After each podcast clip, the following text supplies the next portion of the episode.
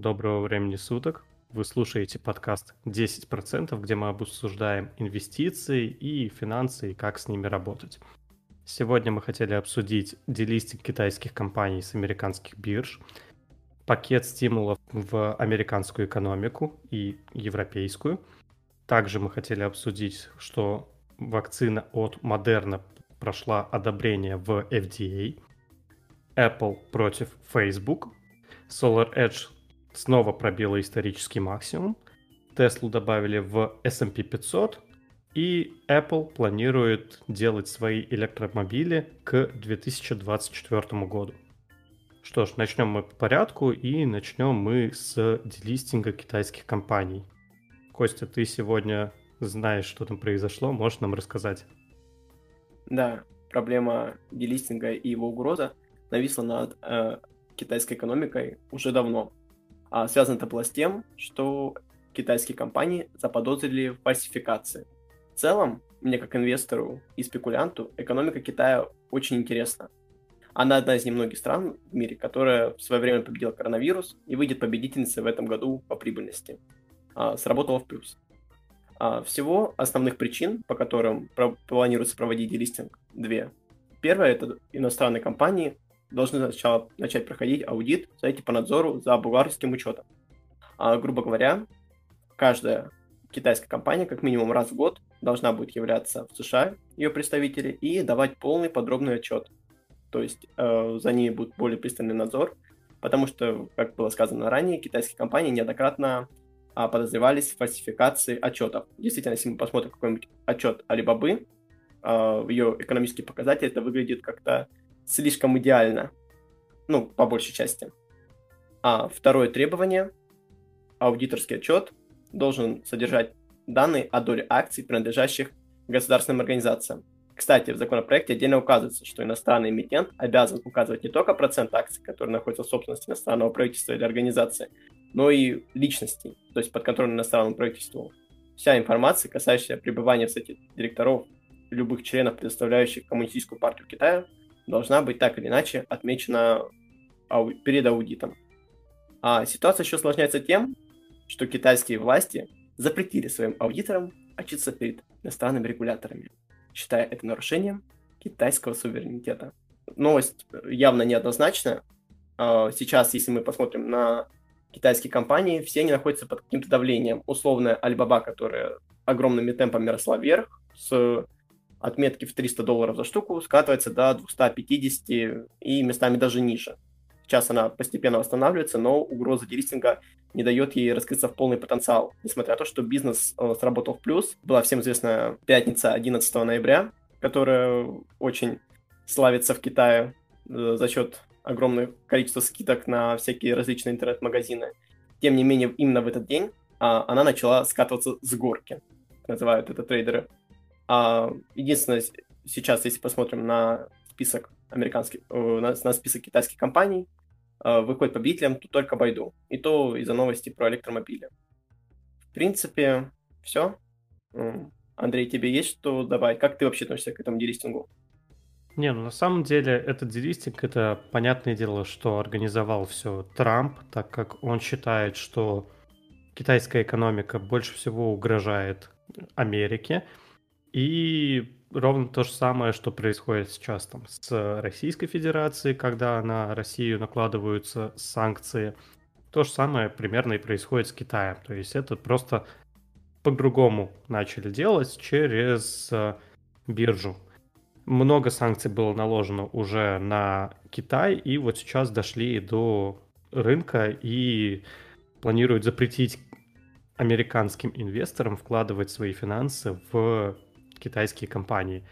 В целом, если есть большое желание, то даже при удалении с NASDAQ, то есть с американских бирж китайских компаний, то нету проблем пользоваться Гонконга, гонконгской биржей. Тем не менее, это менее удобно, и все равно отток финансов какой-то произойдет. Но, опять же, это рынок, да, это действительно какой-то небольшой риск, и можно ожидать небольшой просадки в размере там, 20%, как ты, например, сказал на примере Алибабы. Но в будущем это должно все нормализоваться и все равно ожидается рост. Для долгосрочных инвесторов ничего сильно страшного не произошло. Я думаю, что в целом рынок уже отыграл какие-то вот, вот эти вещи, что будет э, запрет, и я думаю, что рынок в данном контексте уже это отыграл и считает, что китайские компании пойдут еще намного сильнее вниз, ну, в целом непонятно. Такие компании в целом, как Alibaba, я думаю, кстати говоря, что не факт, что они уйдут с э, американского рынка. Насколько я понимаю, Alibaba, он останется на американском рынке. Уйдут более мелкие, которые не готовы отчитываться перед э, американскими органами. Да, ты тут абсолютно прав. Э, такие крупные компании, как Baidu или Alibaba, навряд ли уйдут с этой биржи, но сейчас осложняет э, реакция китайских властей, которая запретила отчитываться своим эмитентам народным перед американскими аудиторами. Очень интересно посмотреть, какой выбор сделает крупный консалтинг, как Alibaba или тот же Байду. В общем, за этим событием надо еще следить. Я думаю, новость, да, хоть и отрыг... Отыграна, но история явно мутная. Мне, мне изначально казалось, что Трамп хочет подсолить Байдену перед своим уходом. Я примерно так же себе это представлял, что у Трампа есть своя повестка дня, где он ведет там, что Китай это самое опасное, что там есть сейчас для американской экономики. И да, в Китае действительно есть много, ну немного, некоторые вещи, которые не совсем хороши. То же самое, что китайское правительство очень сильно вмешивается в экономику. То же, ну, по сути, это немного мешает рыночной экономике. И будет ли Китай дальше развиваться вот благодаря этому, не знаю. Мне кажется, что Китай все-таки с такой экономикой не сможет сильно опередить Америку. То есть, понятное дело, сейчас китайская экономика ВВП в целом выше, чем у Америки, но ВВП на душу населения там, по-моему, раза в два или в три ниже, чем в Америке. И в целом мне кажется, это не лучшая вот повестка дня, чтобы правительство все контролировало. Что будет дальше, посмотрим. Китай, конечно, становится такой гегемонией, там, Америка 2.0. Ну, опять же, посмотрим. У меня сейчас есть, например, в портфеле та же самая компания Momo, и она продолжает падать, но я ее держу, потому что все-таки ожидаю в будущем роста и не вижу никаких огромных проблем, связанных с этой компанией. Думаю, что то же самое уход там с американского рынка, он повлиял, может быть, но далеко не в большей степени. В целом, на, на самом деле, наверное, все. Давай теперь про хорошие новости. Это пакет стимулов, который у нас был. Наконец-то согласовали пакет стимулов в Конгрессе. И сколько его согласовали?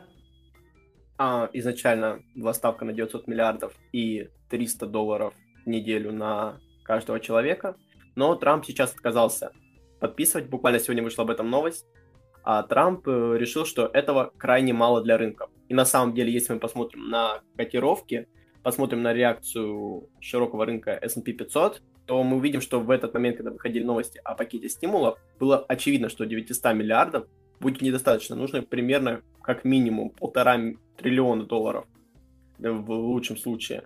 И Трамп сейчас рассматривает э, пособие в размере 600 долларов на душу населения и э, э плюс 300 сверху для безработных.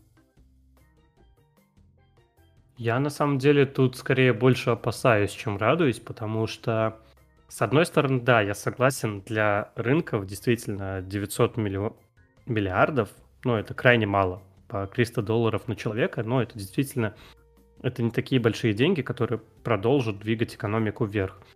Однако у меня такое опасение, что если сейчас дать намного больше денег, действительно столько, сколько нужно, ну, ты сказал, допустим, полтора триллиарда, то в целом это скорее плохая идея, потому что чем выше залезешь, тем больнее падать. То есть, опять же, пузырь все больше и больше надувается. Можно говорить, что это пузырь, можно говорить, что это не пузырь, неважно, как это назвать. Но если будет падение, то оно будет больнее в будущем. Мне кажется, что вот, вот это лекарство, которое добавление денег в экономику, это хорошее лекарство, но если добавить его слишком много, то это уже станет ядом. И очень-очень я тут опасаюсь этого.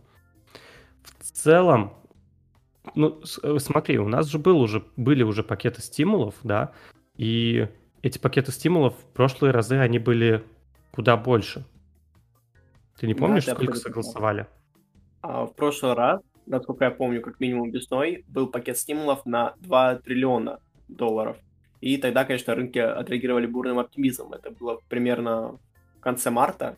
Здесь можно это увидеть на графике S&P 500, даже не залазя на новостные сводки. А ты абсолютно прав в том плане, что э, такой пакет стимулов большой может э, повлечь за собой большую беду, потому что рынки сейчас, если мы посмотрим, и правда перегреты. S&P несколько, э, несколько S&P 500 несколько раз уже достигал своих исторических хаев, что уже говорить тут про NASDAQ. А, и сейчас рынки, наверное, замерли в какое-то ожидании коррекции. Э, я вот лично ее жду, очень надеюсь, потому что коррекция это своего рода очистительная пора. С рынка уйдет много каких-то мелких неликвидных бумаг, ну, допустим, какой-то условный, а вот как маленький крот. То есть сейчас бы, если бы была такая глобальная коррекция, она бы ушла, если бы она была намного раньше, а, она бы ушла, и они уже бы никто не вспоминал, сохранилось бы больше денег на рынке. А все компании сейчас так или иначе перейдут, раздут и опережают свою реальную стоимость. Я лично жду эту коррекцию. Сейчас рынок постепенно закладывает э, ее ожидания в цену. Допустим, если мы посмотрим на страх, э, на индекс страха и жадности, а мы увидим, что сейчас уже постепенно стрелка возвращается в сторону страха. Люди уже опасаются э, на таких высоких уровнях покупать ценные бумаги. И в целом сейчас S&P 500 не растет такими быстрыми темпами, как это было раньше, потому что рынок сейчас стоит на припутье. Сейчас каждая новость, э, каждая новость влияет, так или иначе влияет на котировки. М- как правило, сейчас рынок очень долгое время э, игнорировал какие-то негативные новости про побочные эффекты вакцины, про проблемы с заражаемостью, и в целом такой накопительный эффект, мне кажется, рано или поздно сработает. Коррекция придет ровно тогда, когда ее, они все забудут, когда ее перестанут ждать. Ну, это мое субъективное мнение. Ну да, сейчас рынки действительно замерли в таком непонимании, потому что у нас есть новости про то, что новый, новая мутация вируса будет, как раз-таки пришла уже из Великобритании. Есть новости про побочные эффекты, но на рынке это как-то не сильно сказывается, но непонятно, опять же, что будет дальше. Но тогда вопрос к тебе. Ты сейчас где держишь свои финансы? В кэше или все-таки в акции? А, это хороший вопрос. Сразу бы хотелось сказать о том, что у меня два портфеля, э, долгосрочный и спекулятивный. В долгосрочном портфеле я сейчас наращиваю свою долю кэша. А сейчас мне вот придет стипендия, плюс новогодняя, и как раз-таки весь кэш я ре- реализую только в долларах и ни, ни в чем более. Буду ждать каких-то более глубоких просадок. Сейчас на таких уровнях очень страшно что-то, что-либо покупать. А что касается спекулятивного, то тут я своего рода из какого-то среднесрочного трейдера превратился в скальпера, потому что сейчас бумаги ведут себя, ну, примерно идентично. А сейчас, допустим, какой-нибудь условный карнивал, я заходил под новости о том, что Carnival провел эмиссию, до, дополнительную эмиссию не сплит акций, и все равно котировка начала расти. Они провели вторую эмиссию. Директор, э, директор компании сам продал акции, а компания несколько раз уже переносит отчет. И даже такие вот негативные факторы никак не сказываются на котировке. А компания следует, следует за широким рынком. И сейчас как-то превратился больше в какого-то э, двухдневного скальпера, что ли. Э, захожу в лонг, перебываю в шорт, там примерно одинаковый, э, в, в около одного уровня входит в боковике, потому что именно вот эта компания очень сильно зависит от этих самых стимулов. Именно их размер, именно их дата и в целом даже новости про вакцину, в целом положение макроэкономическое, на этой компании больше, чем ее реальные финансовые показатели. И это вот меня очень своего рода смущает. Сейчас я больше присматриваюсь в сторону новых компаний, и чтобы добавить в портфель. И даже они находятся в каком-то вот раздутом состоянии. Лично я все-таки жду коррекцию, как минимум, если в этом году, то в начале, конце января. все-таки, мне кажется, вот этот накопительный эффект сработает. А ты? Ну, в моем случае я держу пока что свои акции, так как я купил их так, так сказать, на долгосрок. Единственное исключение, что я на этой неделе продал небольшую часть Intel, ну, точнее, я полностью ее, ее продал, на новости о том, что Microsoft разрабатывает свои ARM-процессоры. Мы про это еще поговорим, но я думаю, в следующем выпуске, когда Женя к нам сможет присоединиться. Это потому что примерно то, про что мы говорили еще недели, даже несколько месяцев назад, как раз-таки в нашем первых выпусках вроде бы. Но это выстрелило то, как мы примерно и говорили. Ну и сейчас я не наращиваю долю акций, то есть я наращиваю долю кэша, но акции не фиксирую. То есть у меня там есть какая-то а, незафиксированная прибыль, я пока оставляю, пусть эти акции там лежат, и продавать их пока что не собираюсь. Посмотрим, что будет дальше. Но вот ты, например, сказал про то, что у вакцин нашли побочные эффекты. И хочется сказать, что на этой неделе, 18 декабря, вакцина от Модерны прошла одобрение в FDA. И самое что забавное, что с того момента компания Модерна подешевела, я сейчас скажу более точно, в, сейчас она подешевела на 10%, а в моменте она упала до 18%. И можно сказать, что это была коррекция, потому что до этого она выросла на 150%, даже 160% буквально за один месяц. И поэтому неудивительно, что тут была коррекция, она как раз-таки по Фибоначчи, можно сказать, что отработала. И сейчас вот последняя свечка, она, например, зеленая. Ну, такая зеленая с неплохим плюсом в 5%, которая сегодняшняя и еще не закрылась. Что же, в целом это хорошая новость. Но не стоит ожидать от вот этих прививок, вакцин, что вот Модерна там сможет сильно заработать на вакцине, точно так же, как и Pfizer. Кстати говоря, про Pfizer, вот мне написали, что у меня там друзья уже начали прививаться. Сейчас требуется две прививки для того, чтобы полностью себя вакцинировать. По крайней мере, вакциной от Pfizer. Насколько я знаю, у Модерны точно такая же система. И вот первая прививка прошла уже на этой неделе. И следующая прививка будет через 21 день. То есть это получается 3 недели, и буквально после этого, спустя дней 10, у тебя появляется иммунитет.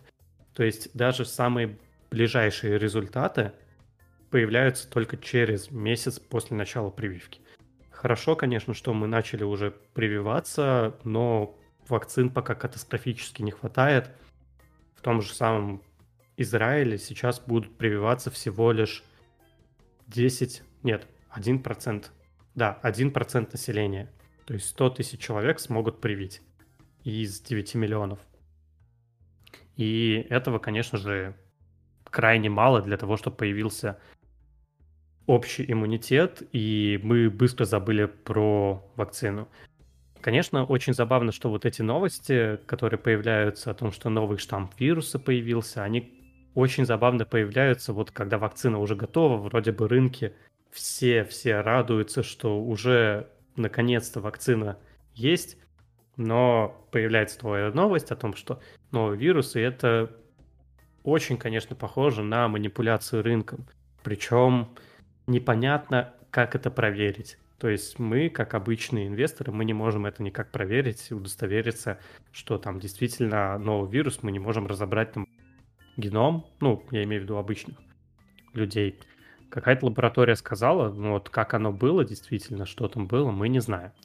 Поэтому очень непонятное сейчас время, но мы все это и так знаем. В целом новость хорошая, вакцина от Модерны проще делается, ее проще сделать и ее проще перевозить. Если для вакцины от Pfizer требуется порядка температура минус 70, чтобы вакцина хранилась хотя бы на протяжении одного месяца, то вакцина от Модерна требуется сколько? Минус 20 градусов. Ну, в общем, менее суровые условия. И... Но она дороже. В целом, в любом случае, это хорошо, потому что вакцины сейчас тоже полезны для рынка, и это действительно прививка, которая также поможет рынкам восстановиться. Но из того, что мы видим, э, компании на этих вакцинах, скорее всего, не смогут очень сильно заработать. И то, что Модерна сделала свою вакцину, ее одобрили, наконец-то, ее могут вкалывать простым жителям, и после этого компания упала на 10%, это не сильно удивительно, потому что компании на этих вакцинах не будут сильно зарабатывать. На этом, на самом деле, наверное, все. И давай поговорим про Apple и Facebook. В чем причина? У Facebook появились некоторые проблемы. Дело в том, что Apple такая компания, которая борется за приватность пользователей, и уже не первый раз uh, у Facebook из-за этого проблемы. Uh, если мы говорим про две вот эти компании, то мы понимаем, что Apple это компания, которая разрабатывает хардверные продукты, то есть само железо, и софт для этих продуктов. Facebook это компания, которая разрабатывает социальную сеть и какой-то софт. Дело в том, что две бизнес-модели у этих компаний абсолютно разные. То есть, если мы говорим про Apple, то это компания, которая продает конечный продукт пользователю. Если мы говорим про Facebook, то это компания, которая продает рекламу пользователям. То есть дает бесплатно пользоваться своим сайтом, тем же самым Фейсбуком, Инстаграмом, Ватсапом, забыл название. Но После этого она показывает вам рекламу и продает ваши данные своим рекламодателям. И дело в том, что Apple снова ужесточила политику конфиденциальности, и теперь, когда Facebook хочет получить доступ к вашим данным, им, у них запрашивается на это разрешение. И там действительно огромный список разрешений, которые надо запрашивать, и ваше местоположение – и доступ к камере, доступ к микрофону, э, нотификации, чтение, там, ну, геопозиции я уже сказал, а то, что вы печатаете на клавиатуре. А, очень часто я сам проводил этот эксперимент, когда телефон лежит рядом, ты говоришь там о каких-то котиках, собачках, хотя у тебя их нету, и тебе показывается реклама о котиках и собачках, там купите корм для своего песика. Сам на это натыкался несколько раз. Несколько раз было такое, что в переписках мне присылали сообщение какое-то там касаемо, опять же, условных котиков и собачек. И это показывалось мне в рекламе. И то, как отслеживают нас крупные компании, это, конечно, такой шок. И у Facebook начинаются с этим проблемы, потому что на устройствах Apple они не могут теперь собирать столько данных, сколько это было раньше. С одной стороны, устройств Apple не так много, но если мы посмотрим на то, сколько устройств Apple в Америке, а это как главный рынок для того же самого Facebook, то в Америке устройств Apple больше половины. Больше половины жителей Америки пользуются айфонами, маками чуть поменьше, но довольно большое количество. И это действительно рискованно для Facebook. Хочется сейчас, кстати, посмотреть на котировку по акциям компании Facebook. И мы видим, что у Facebook действительно сейчас проблемы. От самых вершин они упали уже на 10%. И это буквально за... Не, на самом деле за какой-то длинный период, за 50 дней.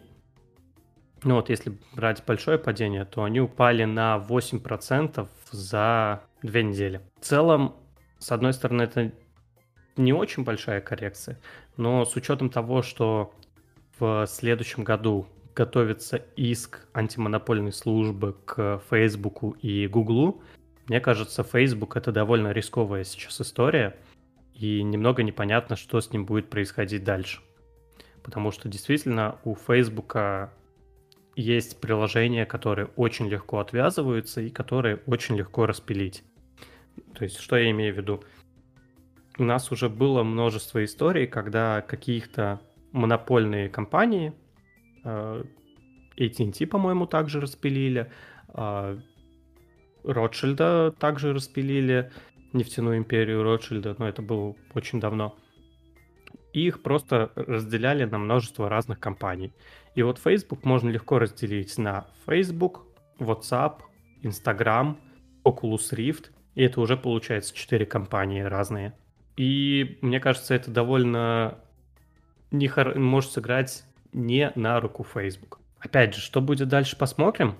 Я в Facebook не инвестирую, так как мне не нравится то, чем они занимаются с точки зрения того, как они делают свой бизнес. Но в целом я бы, наверное, не рекомендовал сейчас держать Facebook и выходил бы в более интересные акции, если вы смотрите на акции каких-нибудь топовых гигантов, то акции других компаний FANG, они намного интереснее. То есть Amazon, либо Apple, ну, Netflix мне тоже не очень нравится. Amazon, Apple, FANG и Google, забыл компанию.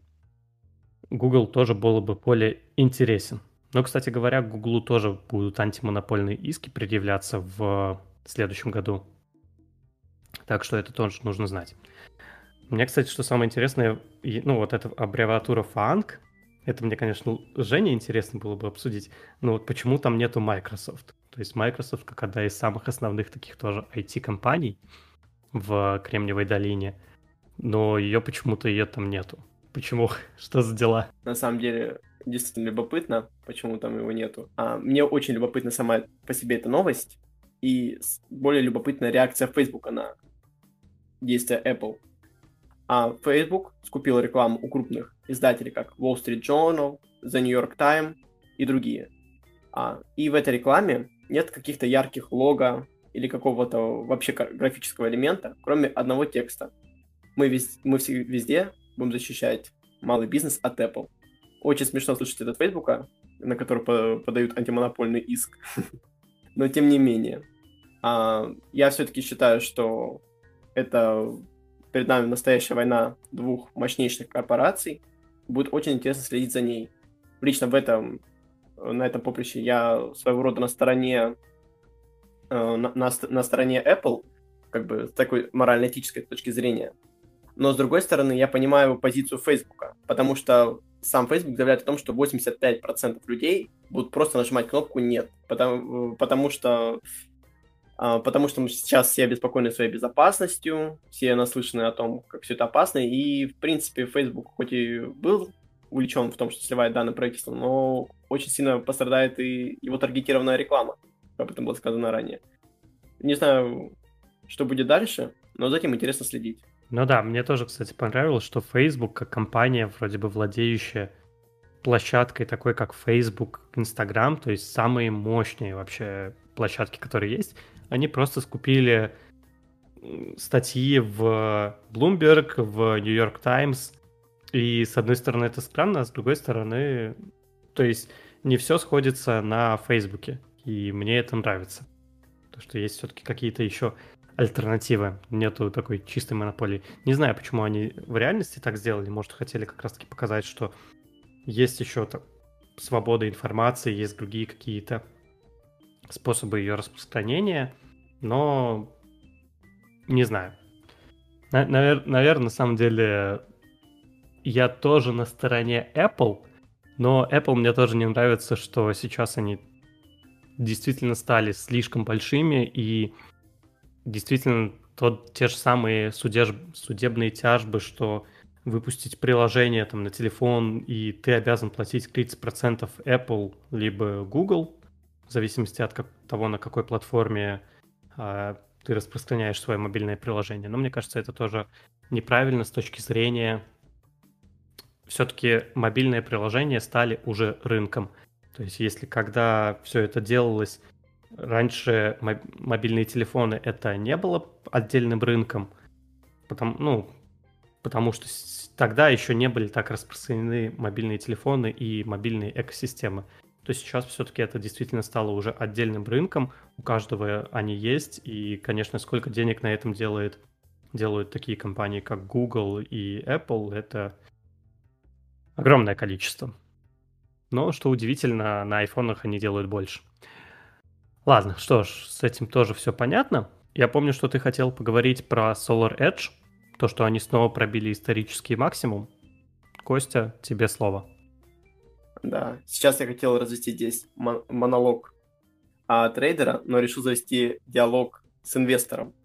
А дело в том, что на этой компании я сейчас спекулировал, э, нашел удачную точку входа с точки зрения технического анализа и зашел в нее. И при достижении целевой цены я решил ее оставить по той простой причине, что увидел большой объем захода в рынок. Были там такие своего рода волны, когда создавалось ощущение, что какой-то кит заплывает в данную бумагу. И в один момент э, произошел такой, такая огром, э, такой огромный столбик, на, в, терми, в терминале будет видно. А кто-то зашел прям на хорошую котлету, как сказали бы в пульсе. И, соответственно, котировка резко пошла вверх. Произошел своего рода какой-то сквиз. Я, честно говоря, не знаю, чем это вызвано. Может быть, вышла какая-то хорошая новость. Или какой-то крупный э, игрок зашел в рынок. Э, это не так важно с точки зрения технического анализа. Главное факты. Э, как, как считают большинство трейдеров, а фундаментальный анализ остается в сторонке. Все эти новости уже заложены в цену, и стоит за ней следить. Я в этот раз занимался именно этой же концепцией. Никаких новостей про Solar Edge я не читал, и кроме того, чем она занимается, больше ничего не знаю о ней. Насколько я знаю, Андрей, ты являешься инвестором этой компании, мне интересно сейчас твоя реакция на THI, как ты будешь э, дальше с этим развиваться. Я скинул прямо ее на 303 доллара. Сейчас я не знаю, какая ее цена, потому что позицию закрыл и дальше за ней не следил. Нужно было сфокусироваться на других бумагах. А, мне интересно твое видение, и, может быть, ты знаешь, какая положительная новость вышла, или все-таки крупный игрок? Давай начнем с того, что вообще за Solar Edge, что это за компания. Solar Edge — это израильская компания, которая производит фотоэлектрические элементы и оптимизируют источники питания на основе солнечной энергии. То есть они делают солнечные панели для солнечных электростанций, которые ставятся в пустыне, либо еще где-либо, и вырабатывают электричество. Также у них есть контракт с Теслой, Tesla Energy, подразделение Теслы, на поставку этих самых панелей для Tesla Energy – у них также есть э, экосистема, которая ставится, допустим, ты хочешь сделать э, у себя на своем доме, в своем доме независимые источники питания. То есть ты ставишь на крышу солнечные панели, которые вырабатывают днем электричество, накапливают аккумуляторы – и могут перераспределять эту энергию в случае, если там аккумуляторы уже заполнены, там на подогрев дома, допустим, либо на подогрев воды, либо еще куда-либо. Эта компания имеет довольно много перспектив, потому что сейчас все говорят про зеленую энергетику, про возобновляемые источники, и как раз-таки это компания, которая на волне вот этого всего хайпа. Также эта компания, как я и сказал, она располагается в Израиле, что, с одной стороны, ее преимущество, что они поближе к Европе. С другой, недо... с другой стороны, это недостаток, что они подальше от Америки. Тут надо рассчитывать, что, что вам более интересно. Для меня это какой-то такой хороший бизнес, который занимается хайповой темой и оторван от Америки. Меня это на самом деле радует, потому что какая-никакая маленькая диверсификация. Я не очень считаю, что надо диверсифицироваться по странам, если вы инвестируете в Америку. Но, тем не менее, все-таки какая-то диверсификация есть. На самом деле, я посмотрел сейчас на график, и я не совсем понимаю, про какие столбики ты говоришь, где есть большой объем.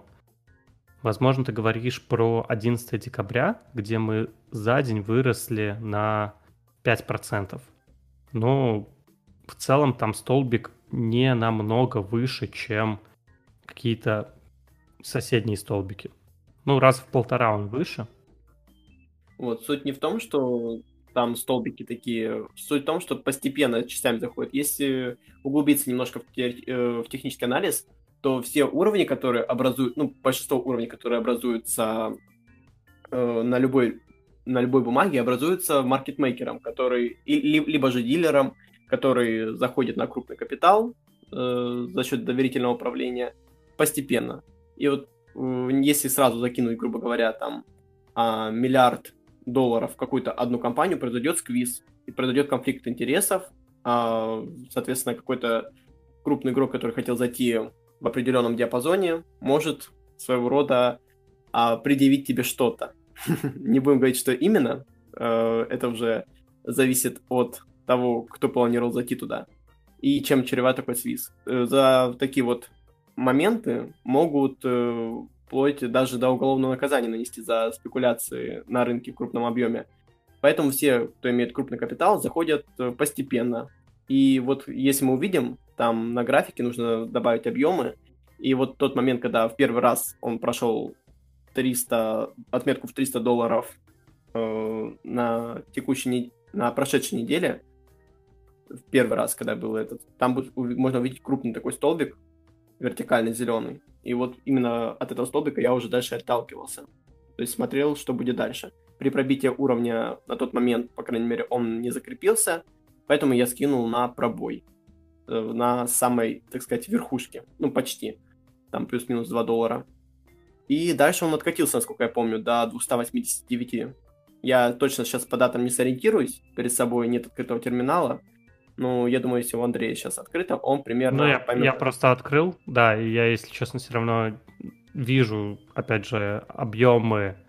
Вот я, конечно, сказал столбики, я имел в виду объемы, и по объемам я не вижу там супер больших объемов, но в целом, да, я вижу какой-то уровень, который мы пробили, резким ростом это уровень в 220, и после этого доросли до 315, был откат снова к этому уровню и отбитие от него.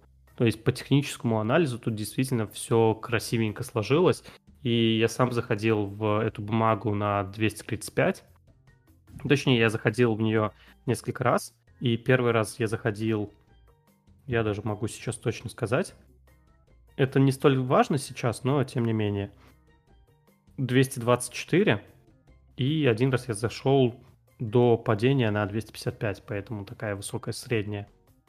Но вот как раз-таки я заходил на, на отбитие от уровня, который у нас образовался еще в августе. В целом, бумага интересная, бумага действительно хорошая, довольно неплохой инструмент. Опять же, нравится, что он не привязан к Америке. И нравится, что он сотрудничает с Теслой. А Теслу сейчас добавили в индекс S&P 500. И вот ты следил вообще за новостями по добавлению Теслы в индекс S&P?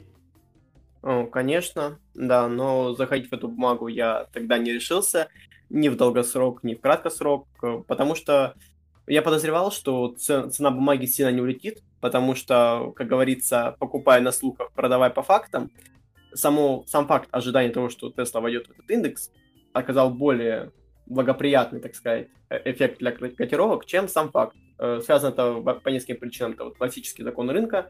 Допустим, как мы посмотрим, Модерна. А она росла до того момента, когда планировали одобрить э, эту вакцину. Люди закладывали в нее потенциал. Раз они заложили этот потенциал, то он уже есть там. И по факту ничего кардинального нового не произойдет. То же самое с презентацией. Если бы Apple выкатил бы какую-то прям нереальную фишку, о которой бы не догадывались бы инвесторы, так как уже презентация была заранее слита, там уже был такой мини-анонс, все то, что выкатила Apple, не являлось каким-то новшеством. Соответственно, это и расстроило инвесторов. Примерно здесь то же самое. Плюс здесь есть еще одна такая фундаментальная причина – Теслу должны были добавить фонды, которые распространяются на индекс S&P 500, ну, э, по их регламенту. И, соответственно, цену ну, маркетмейкеру надо было удерживать в определенном диапазоне. Во-первых, чтобы, когда заходили фонды, не произошел какой-то сквиз э, заранее, там ну, вот на 1% э, должны были зайти. И, соответственно, большой капитал заходил в Теслу. И чтобы не произошел сквиз, маркетмейкер управлял ценой. Э, он не должен был допустить того, чтобы она там пробила уровень в 700 долларов, и улетела куда-то в космос, потому что бы это тоже случился бы конфликт интересов. Соответственно, я как-то подозревал, что дальше ракеты не будет, поэтому я как-то слишком поздно на это отреагировал. Ну, честно говоря, не, не было ни желания шортить Теслу, уж тем более шортить того уж точно нет. И лонговать тоже как-то своего рода э, опасался. Решил хеджировать риски своего рода. Ну да, я тоже Поэтому... держусь от Теслы как можно дальше. В целом мы видим, что когда добавили Теслу в индекс, был, об, были бешеные объемы, которые раз в 5 превышают средние объемы по рынку дневные, и рост был примерно на 10%. И в целом, понятное дело, что в таких объемах обычно бумага растет не на 10%, а там сразу на 50% может вырасти, когда там такие резкие объемы у нас идут. Причем до этого за неделю тоже были, даже за три недели были довольно высокие объемы относительно предыдущих дней. И мы не улетели высоко. И сейчас, э, с одной стороны, Теслу ничто не держит. То есть она может пойти вниз, и я тоже ожидаю небольшой коррекции, но я не планирую ни, ни заходить в нее, ни в лонг, ни в шорт. Но у меня появились новые мысли по поводу Теслы. С одной стороны, это всего лишь производитель электромобилей.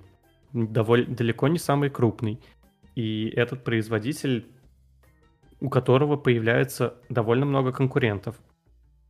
По сути, сейчас все производители начали производить свои электромобили. В том числе и Apple объявила о том, что будет делать свои электромобили. Но мне кажется, преимущество сейчас у Теслы в том, что они могут построить экосистему по логистике. То есть они, у них сейчас есть софт, благодаря которому можно запустить не просто электромобиль, а можно запустить беспилотный электромобиль. И это действительно фишка Теслы, которую они разрабатывали уже лет 10. Они, конечно, ее там переделывали очень много, но тем не менее. И это, но это та фишка Теслы, которая все-таки доминирует у них. То есть мне кажется все-таки, что Тесла как электромобиль окей, он супер крут, но он не стоит таких денег. А вот Tesla как компания, у которой уже есть почти готовый автопилот, и когда ты сможешь сейчас заказать не Uber, а можешь заказать Tesla такси, которое будет стоить в два раза дешевле, потому что там будет работать автопилот. Мне кажется, это действительно сильная штука, и действительно Tesla может прижать и Uber, и внутреннюю логистику, и какую-то даже внешнюю логистику между городами со своими грузовиками Сэми. И вот за счет этого Тесла и стоит так много. Я вот на самом деле вот эти измышления вот только недавно так осознал, почему Тесла стоит действительно так много. Потому что в реальности она не делает такой капитализации. То есть, опять же, P на E у Теслы там равняется почти тысяча. И это какой, какая-то бешеная цифра. А, мне бы хотелось добавить сейчас по поводу Теслы. А стоимость акции и в целом, получается, капитализация, которая от нее напрямую зависит, это прежде всего мнение людей об этой компании. Если мы посмотрим а, нынешнюю ситуацию с Теслой, она там за год выросла, ну, что-то около 70, 700% или что-то такое, какой-то кратный рост. И 800. когда происходит... Да, вот 800, э, поправил Андрей. И ну, всегда, когда происходит такое изменение, с точки зрения фундаментального анализа, нужно себя спросить, а стало ли больше клиентов у, у этой компании в 8 раз? А стал ли бизнес этой компании лучше в 8 раз? Но мнение и потенциал, который люди закладывают в эту компанию, намного-много выше. И сейчас, как бы, не опасно такой точки зрения фундаментального анализа, но сейчас в целом ситуация на рынке очень необычная своего рода. Вот, э, допустим, сейчас, как мы уже обсуждали ранее, я работаю такой принцип о диверсификации по активам, то есть типа вкладывание в облигации, что мы... И нужно посмотреть, может быть, стоит переоценить наши взгляды на ПНЕ. А, конечно, в Теслу я сейчас ни по каким законам логики своей стратегии входить не буду, но хочу сказать забавную историю. А, большая часть моего капитала, а, которая была сформирована за счет дохода на э, за счет дохода на копирайтинге, э, лежала сначала в банке, я ждал погашения э, вклада и хотел вложиться в компанию. Я собрал хорошо диверсифицированный портфель, ну, по своим меркам, собрал по стратегию, но у меня был вариант купить три акции Tesla. И я сначала ставил себе цель, чтобы мой портфель обгонял доходность э, Теслы. Грубо говоря, на тот момент я мог купить Теслу за 350 долларов каждую штуку. И сейчас, конечно, это более смотреть, но я все-таки сторонник своей э, э, сторонник своего подхода и считаю, что чем тише едем, дальше будем. Погоди, а почему именно Теслу ты хотел обгонять? А, ну, потому что у нее такой кратный рост, и мне казалось, что ну вот сейчас, по идее, можно запариться, провести какой-то анализ, э, разбираться в фондовом рынке, или же просто купить э, Теслу, которая и так на 8% выросла, которая растет на, в основном на новостях, и посмотреть, что будет. То есть рода такой какой-то внутренний спекулянт, что ли. На тот момент, конечно, я был совсем зеленый в этой теме, но вот как раз-таки додумался собрать диверсивный портфель. Мне просто было вот своего рода, знаешь, как мини-цель, ачивка, что ли. Мне вот хотелось обгонять именно ее, потому что такая вот, наверное, из всех мне известных на тот момент компаний, это была самая такая растущая. То есть, типа, в рамках годовой. Понятное дело, что а, доходность за год не дает какого-то факта о том, что будет в будущем. Но, тем не менее, мне просто как-то своего рода самоачивка, что ли, был, была обгонять Теслу. Как видите, цель была провалена прям несколько раз. Ну да, Tesla добавили в S&P 500, и, как я и говорил, у Tesla сейчас довольно много конкурентов, и одна из новостей, которые мы сегодня хотели обсудить, это то, что Apple начинает делать свои электромобили. На самом деле они объявили о том, что только собираются начать делать, но, насколько мы знаем, вроде бы с 2014 года Apple уже занимается производством электромобилей, разработкой электромобилей. И они объявили, что в 2024 году планируется выпуск электромобилей на рынок. В случае, если пандемия опять же продолжится, могут быть сроки немного сдвинуты, и Apple говорила, что может все-таки в 2025 будут предоставлены, да, Apple uh, or production into 2025 or beyond. Да, то есть может все-таки переместиться на 25 год. И в целом это, опять же, опасная новость для Теслы. Если мы говорим про то, что это делает Apple, то Apple, как правило, делает хорошие продукты. То есть они все-таки доводят многие продукты до ума. Не все продукты ради справедливости. У них действительно довольно много продуктов, которые не доведены до ума но они планируют делать хороший автомобиль. Давайте вот сконцентрируемся на этом. И одна из основных фишек, которые планирует Apple делать, это оригинальная батарейка, так сказать, в кавычках следующего уровня. Теперь хороший вопрос, а что такое следующий уровень и что вообще это за батарейка такая? Ну, я не знаю, на самом деле. Тут пока неизвестно. Мы не знаем, что будет в 2024 году. Но если Apple сделает автомобиль, который на одном заряде может проехать хотя бы там полторы тысячи километров или даже хотя бы тысячу километров, это будет действительно уже очень круто, потому что Tesla на текущий момент этого сделать не может. Пока что непонятно, как продвинутся технологии в этом направлении, потому что аккумуляторы развиваются довольно постепенно, и может через несколько лет, там лет через пять будут какие-то подвижки в этом направлении. Что будет в реальности, пока неизвестно. Но можем порадоваться, опять же, за Apple. Видим, что Apple все больше и больше захватывает новые рынки. И как компания они процветают, у них только хорошие новости. Я, кстати говоря, Apple бы вполне прикупил бы к себе в портфель. У меня сейчас Apple нету в портфеле, но как компания мне Apple очень сильно нравится. Да, у них там очень маленькие дивиденды, но как не дивидендная история, а как компания, которая может давать рост и этот рост чуть ли не гарантировать, это действительно неплохая история. Мы сами видим, как сейчас Apple завоевывает рынки. Если вспомнить 5 лет назад, сколько айфонов было у людей, и люди чуть ли не понтовались ими, то сейчас iPhone это уже считается вполне нормой, и, допустим, даже несколько лет назад, ну ладно, хорошо, айфоны, давайте 10 лет назад это был вообще шок-контент. Если возьмем 5 лет назад, MacBook еще был шок-контент. Сейчас макбуками тоже уже никого не удивишь, потому что они почти у многих начинают появляться. Они становятся уже таким супер дорогим премиальным инструментом. И это хорошо. Apple действительно завоевывает новые рынки. Как компания это замечательно. У тебя есть что-нибудь по данной новости? Да, мне бы сейчас бы хотелось бы знать ответ на вопрос, что машину теперь тоже каждый год менять придется или, или как?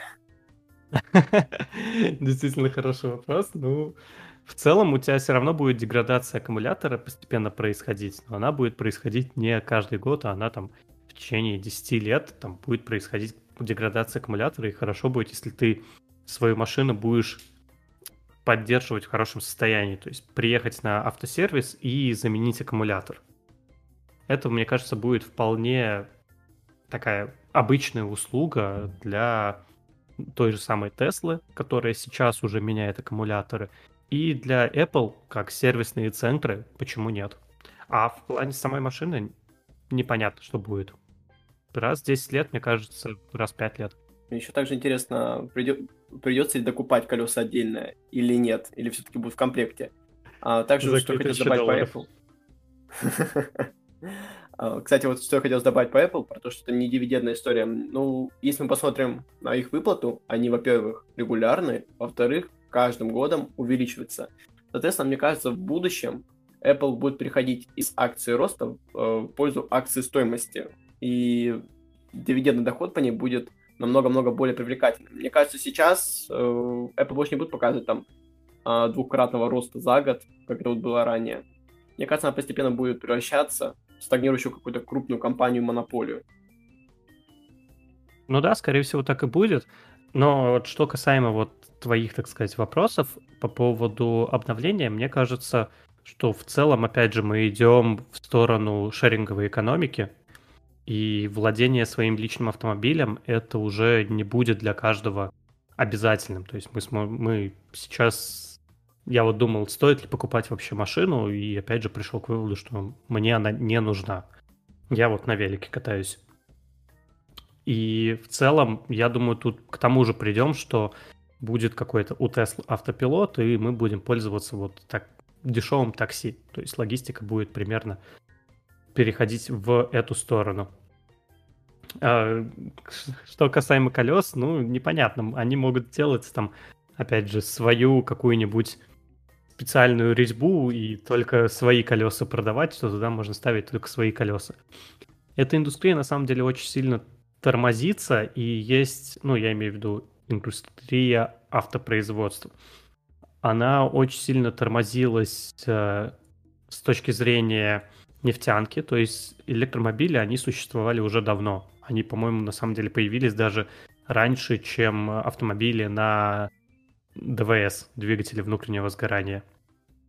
Ну, либо очень близко к этому.